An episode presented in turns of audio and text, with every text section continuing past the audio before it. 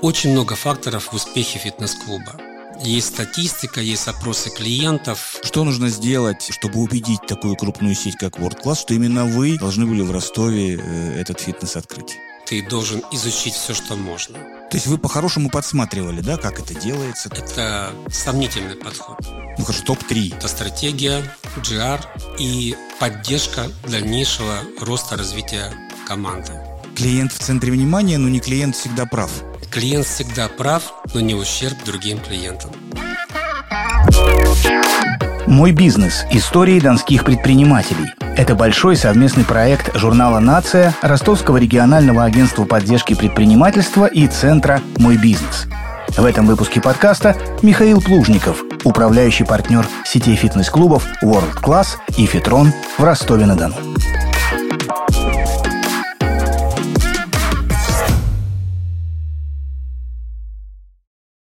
Михаил, здравствуйте. Здравствуйте. Вы поступили в РГУ на отделение, страшно сказать, истории КПСС. Ужас. Да. Ужас. После армии продолжили э, учиться уже на отделении политологии, оно так тогда стало называться. Вы что, всерьез э, строили планы стать историком или политологом? Я скорее хотел стать преподавателем в этой сфере истории политологии, возможно, философии. И вот спустя еще много-много лет я понимаю, что это на самом деле было мое призвание. До сих пор, когда я смотрю э, лекции преподавателей на YouTube, я чувствую, что это мое. Мое. Ну, вернее, тянет меня туда. Но мне повезло, потому что я нашел свое второе призвание. Это бизнес, творчество, созидание, стратегия, брендинг, маркетинг, управление людьми. Все, что связано с бизнесом. Тем более такой здоровый, красивый бизнес, как фитнес. Об этом сейчас э, будем говорить, но вот меня зацепили ваши слова, что меня до сих пор туда тянет, когда я смотрю э, что-то в интернете, да? А не было таких предложений, может быть, э, какой-то курс лекций, действительно, ну, занимайтесь бизнесом, э, организовывайте фитнес-клубы, но еще и читайте лекции. А Сейчас я активно выхожу из операционного управления своей компании, занимаюсь только стратегией и GR.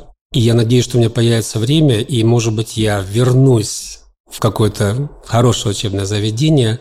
Если меня возьмут, я готов буду прочитать курс лекций. А вот что вы э, получили на истфаке такого, что помогло потом в построении бизнеса? В первую очередь, как мы говорим, у нас в компании структурированное, то есть логическое мышление, умение ясно излагать свои мысли, работать с информацией, как-то не странно прозвучит, и понимание роли личности и убеждений этих личностей в истории, в данном случае компании. Правда, что э, ваши научные планы разрушил ранний брак? Разве счастливый брак может что-нибудь разрушить? Только создавать, созидать? Нет, э, это было совпадение разных факторов.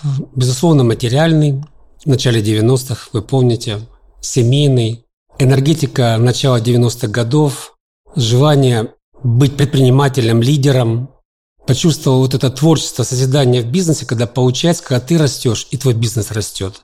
И это затянуло. Это второе призвание. А первые шаги вот в бизнесе какими были вы, ваши? Ну, вот когда вы решили, что все, занимаюсь вот этим. Торговля розничная. Сначала торговали детской обувью, затем стали специализироваться на торговле тканями. У нас были ларьки или лотки на всех ростовских рынках. Компания Meditex. Meditex. Да, это был бизнес э, с родственниками, насколько я знаю. Вообще такой бизнес вести сложно? И да, и нет, потому что ну, я очень крупный специалист по работе с родственниками. Так. Например, мы с женой работаем уже более 30 лет, и за все эти годы я безумно благодарен. Она мне помогла создать и первый бизнес, и второй. И она специализируется на управлении строительными проектами. Она прекрасный технический специалист. И ну, это такое синергия, дополнение. То есть мы нашли друг друга. Это к вопросу еще о браке. Безусловно, сначала родственные, дружественные отношения – это колоссальный ресурс для развития бизнеса. Есть доверие, есть понимание, есть взаимоподдержка.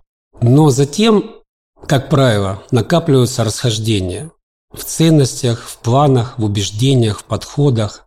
И поэтому неизбежны конфликты. И поэтому в 2002 году я ушел из Медитекса, ушел вот буквально, не знаю, чем я буду дальше заниматься. Михаил, вот э, тогда еще два слова о э, совместном бизнесе с э, супругой, потому что вы не первый человек, э, э, вот с которым я разговариваю, который говорит, что да, вот мы с женой э, это делаем вместе. Э, и вы сейчас говорите о дополнении. Нет, я главный, э, ты не главная, или наоборот, а есть какое-то дополнение. Вот есть какие-то правила в этом смысле? Ну, например, там, я не знаю, вечером дома не разговаривать о бизнесе. Безусловно. Давно уже, я думаю, что уже более 20 лет мы никогда дома о работе не говорим. Ну, по крайней мере, стараемся. Крайне редко, только в каких-то э, экстренных ситуациях. Торговая компания, там биржа, потом э, ткани, да, текстиль. А как фитнес появился в вашей жизни в таком случае? Как бизнес? Я в детстве много занимался спортом, плаванием, борьбой. Потом это ушло из моей жизни надолго. Пошла учеба, потом работа, бизнес, но было не до этого. В 2002 году, когда я думал, чем я дальше смогу в жизни заниматься, какую еще пользу смогу привести, где смогу достичь успеха, безусловно, я стал анализировать разные сферы бизнеса, экономики, вообще образа жизни людей. И пришло понимание, что однозначно в России, это 2002 год, начало нулевых, будет развиваться сфера услуг. Это был вот такой вот прям катастрофическая нехватка. Как в начале 90-х не хватало ткани детской обуви, так в начале нулевых не хватало качественных, высококлассных, профессиональных услуг в самых разных направлениях. Какое-то время мы думали о частной медицине даже, но в сентябре 2002 года вышла статья большая о фитнесе, первая, наверное, статья вообще в серьезных э, изданиях. И вот вот я почувствовал, что это мое. Мы загорелись, мы поехали в Москву, мы посетили все фитнес-клубы, пообщались там с первыми лицами. И вот когда я говорю про услуги, понятно, что они экономят время нам, людям, ну, любые услуги. Но я потом задумался, наверное, помогу историческое образование, о категории времени. И я понял, что это время нужно постараться удлинить и сделать его более качественным. И плюс мне Тогда же попалась э, статистика, что тогда средний возраст мужчин руководителей в России был 53 года. Могу сказать, что за 20 лет моей работы в фитнес-индустрии средний возраст мужчин в России вырос на 7 лет, а женщин на 5,5. И, безусловно, я понимаю, что сыграла свою роль и качество медицины, и качество продуктов, уровень жизни, там, уровень стресса. Но, безусловно, вот в эти годы, которые добавились к жизни наших людей, свой вклад внес и фитнес, фитнес-индустрия. Безусловно. Это был World Class, да, э, в Ростове? Да, мы начали его строить э, в сентябре 2002 года, закончили в октябре 2004 года и открыли. Что нужно сделать, э, чтобы убедить такую крупную сеть, как World Class, что именно вы должны были в Ростове этот фитнес открыть? Вы знаете, иметь э, в первую очередь э, свою внутреннюю высокую планку амбиций, подтвержденных амбиций, высокий уровень проекта, который ты запланировал, который ты проектируешь, и иметь какие-то компетенции. Тот э, проект, который мы сделали с бюро «База», и я всегда буду благодарен нашему главному архитектору, как я его называю, творец, Александр Травин, он превзошел ряд франшиз, которые мы рассматривали по своему уровню. Вот именно архитектурно-планировочные решения, дизайнерские решения, решения по оснащению. И тогда я понял, что нужно ехать в World Class. Но история была такая, что я часто, ну как часто, два-три раза в году я а, ездил к своим друзьям, которые открывали фитнес-клуб а, в городе Саратов. И они решили нас познакомить с WordClass. И там сначала произошла встреча с э, руководителями, с топ-менеджерами. И затем была встреча в апреле с Ольгой Слуцкер. То есть вы по-хорошему подсматривали, да, как это делается? То есть вот вы учились, да? Смотрели, вот я имею в виду открытие, э, что, что нужно для этого, как, э, как, как это сделать? То есть Безусловно, вы... если ты идешь в новую сферу бизнеса, ты должен изучить все, что можно. Изучить своими глазами, своими руками, ногами, походить, потренироваться, почувствовать, пообщаться с владельцами, получить э, информацию из открытых источников. То есть ты ну, изучаешь все, что можешь. Это опять-таки, наверное, это исторический факультет. Вот это мог бы быть первый совет тем, кто сейчас задумывается о франшизе, например, вот Безусловно. в наше время. А какие Безусловно. еще советы вы бы дали? На самом деле их много, если вы не будете меня ограничивать. Ну хорошо, топ-3. Давайте так. вот, кроме того, который вы уже дали. О том, что нужно все изучать самому э, и ногами, и руками пробовать и трогать, и ходить. Ну, если более конкретно, то первое, нужно посмотреть, есть ли у бренда которые вы рассматриваете, собственные проекты и какова динамика развития этих проектов. Если бренд только продает франшизу, открыл два проекта, потом дальше продает франшизу, это сомнительный подход, скажем так. Я считаю, что должна быть динамика собственных проектов у франчайзера и гармонично развиваться сетка франчайзи. Например, у World Class 50 с чем-то франчайзинговых проектов и 50 с чем-то своих, они активно продолжают развивать и вкладывать в свой бизнес, в свою сеть, в собственные клубы. Дальше, безусловно, это наличие всех технологий и стандартов управления. И нужно проверить, может быть, устро... поехать и устроиться на работу, поработать месяц-два на рядовых позициях, посмотреть, чтобы эти стандарты, технологии работали на самом деле, а не только на бумаге. Третий совет не верить финмоделям, которые вам показывают. Они всегда идеальны или, проще говоря, очень завышены, то есть врут.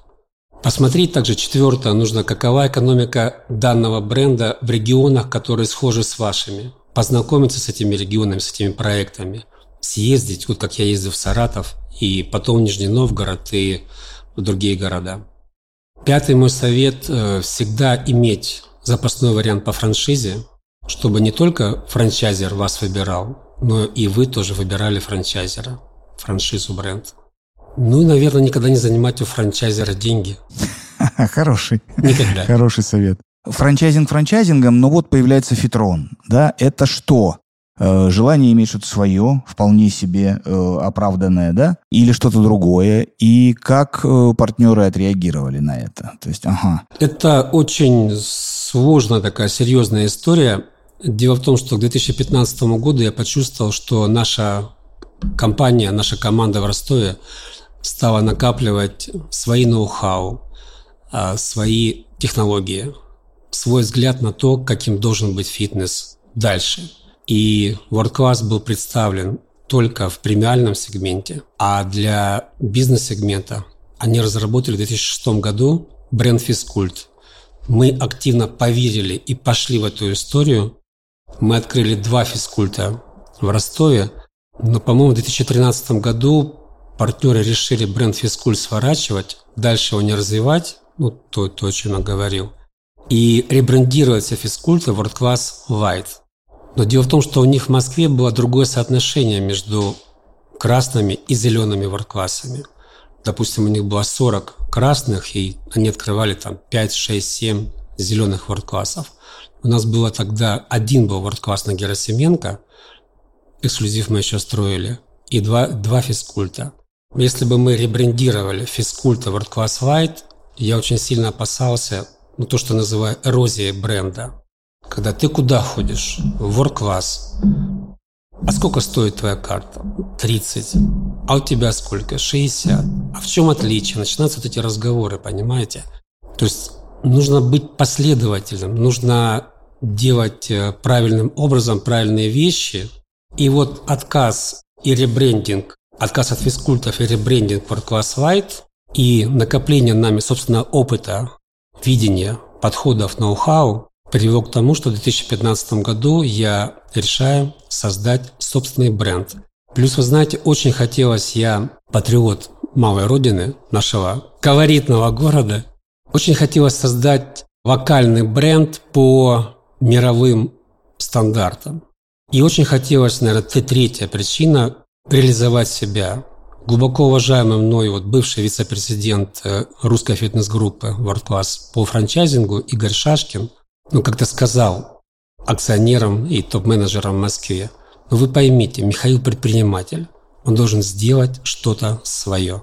И я считаю, что получилось очень э, синергичное история гармоничная, потому что эти два бренда, они не пересекаются, но каждый имеет свои ценности, свою аудиторию, свои стандарты, свою харизму, если хотите.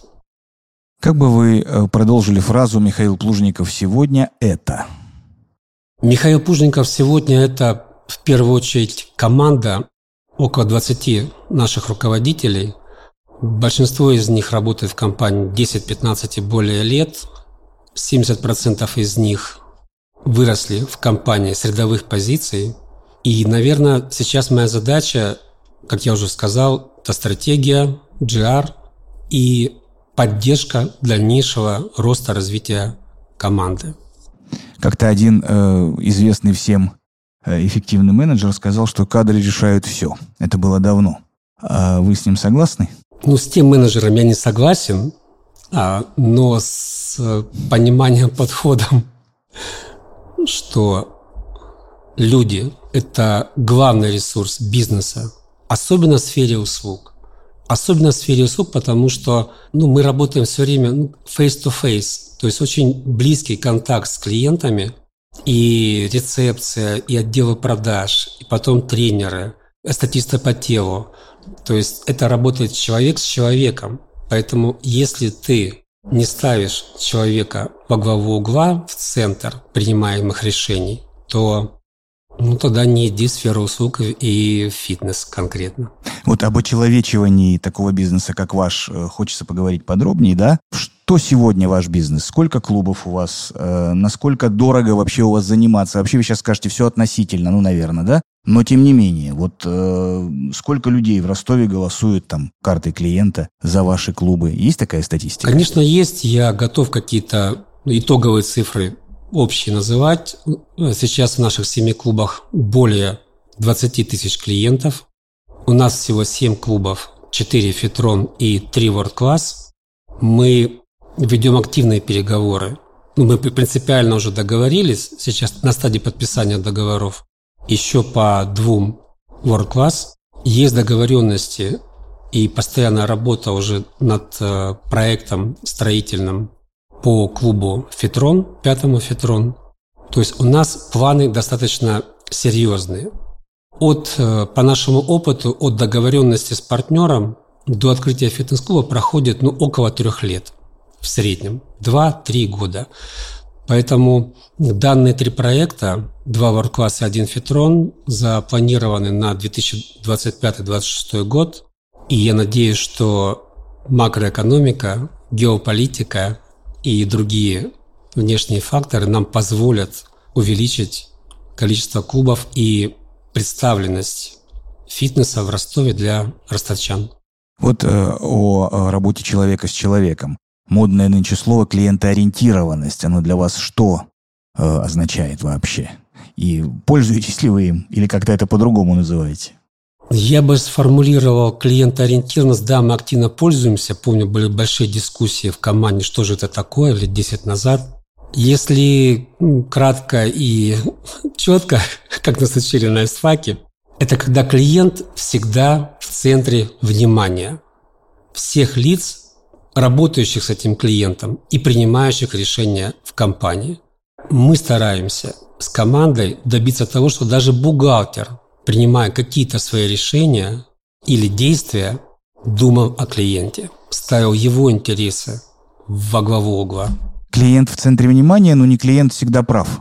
Я дополняю данную поговорку. Клиент всегда прав, но не ущерб другим клиентам. Вот это хорошая, наверное, хорошая такая вещь. А вот разруливать какие-то конфликты, скажем, клиентов с персоналом вам лично э, не часто э, приходится вмешиваться вот в эти какие-то истории? Я позвоню Плужникову, я сейчас с ним разберусь там, или Бывает, я, бывает я конечно, но крайне редко.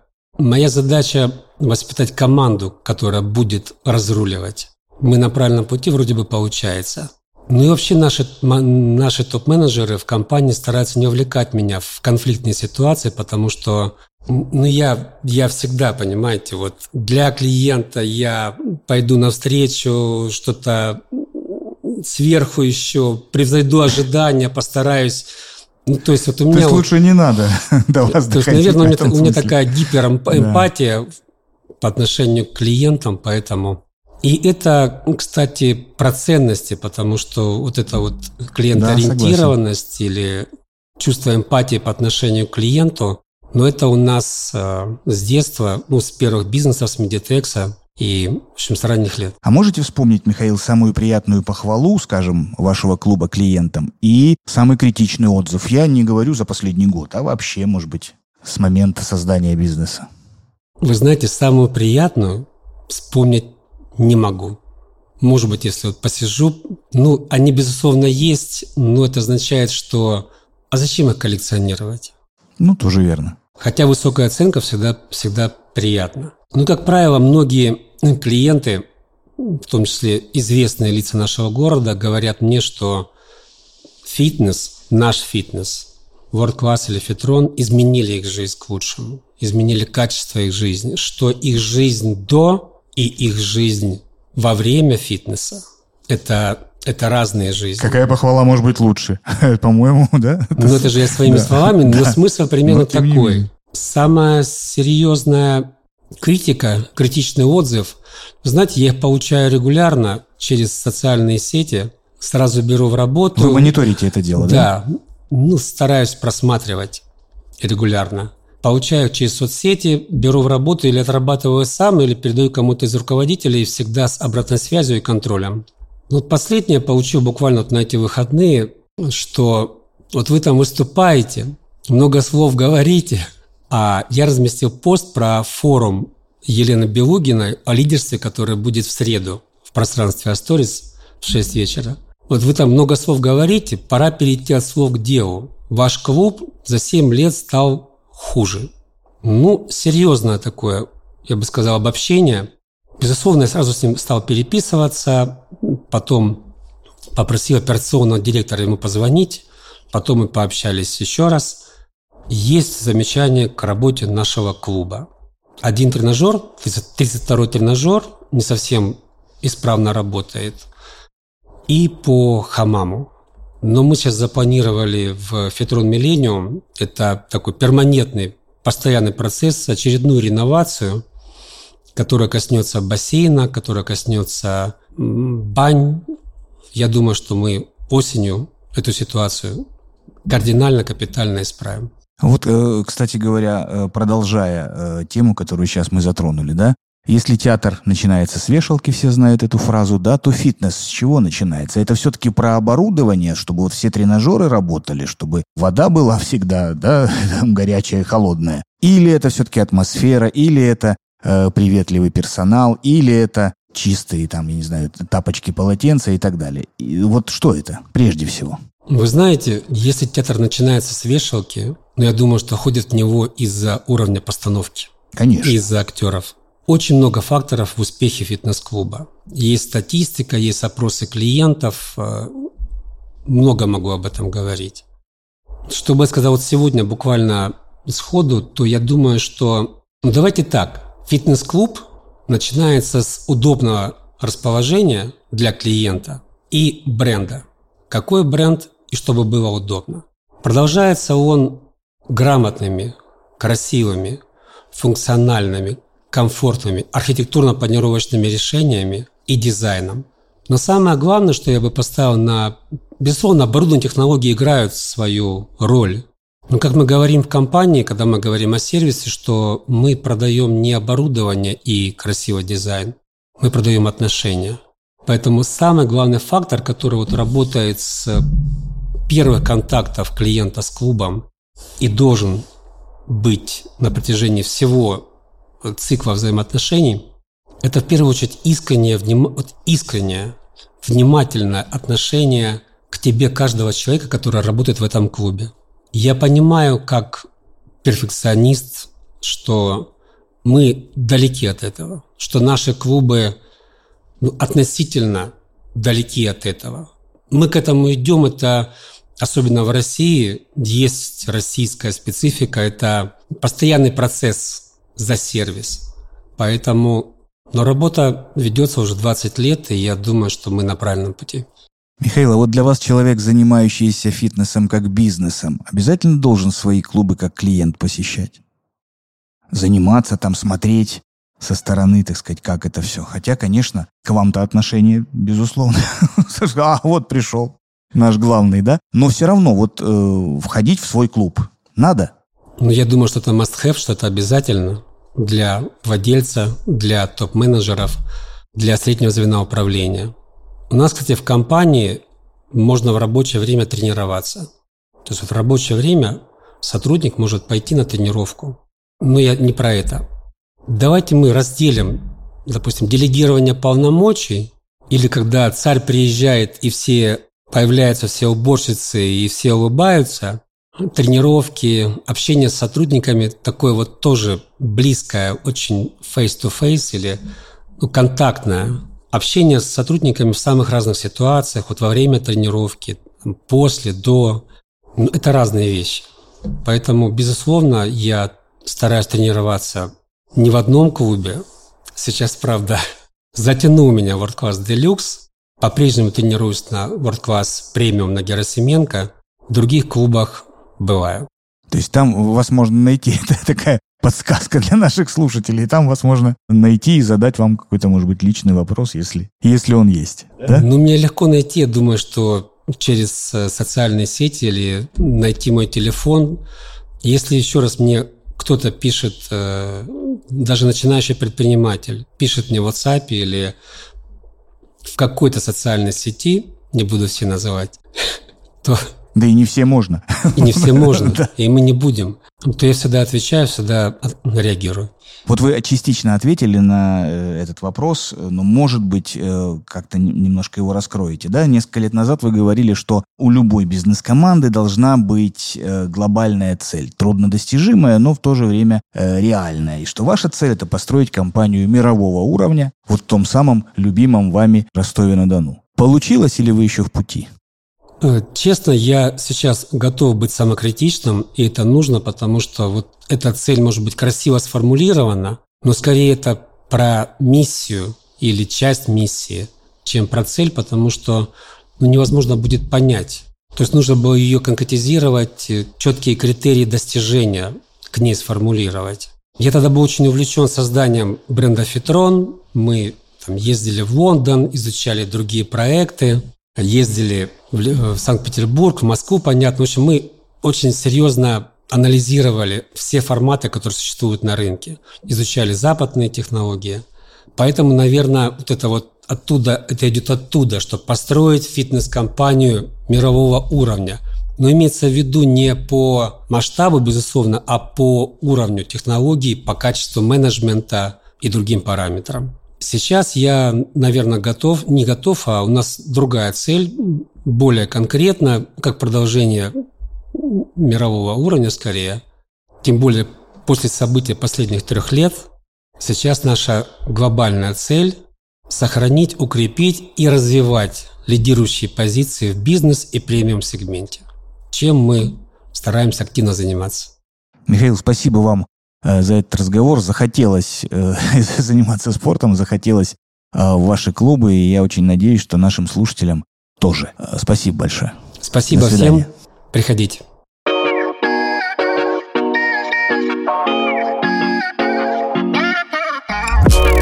Героями проекта «Мой бизнес. Истории донских предпринимателей» станут 25 компаний, лидеров своих отраслей, которые хорошо известны и за пределами Ростовской области. Для массового читателя наш проект превратится, надеемся, в увлекательный сериал. А начинающие предприниматели смогут найти здесь идеи и советы для себя.